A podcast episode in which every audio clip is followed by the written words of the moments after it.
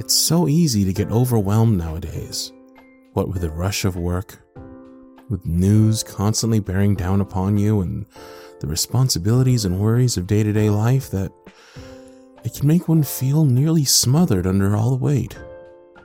Luckily, it's just as easy to take a break, step away from it all, and find yourself somewhere nice and cozy outside to get some fresh air. Whatever you're doing, it can stand to not have you there for a few moments, so sneak away and find yourself a quiet place.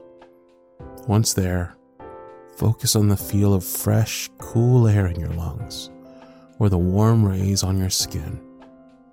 Just let go of everything all the thoughts, all the worries, all the responsibilities, and in that moment, just let yourself be a human, enjoying the world around them. Go ahead, savor it for as long as you like. You can get back to whatever you are doing whenever you like, but more importantly, you can come back here to this special place whenever you want to. Don't forget that.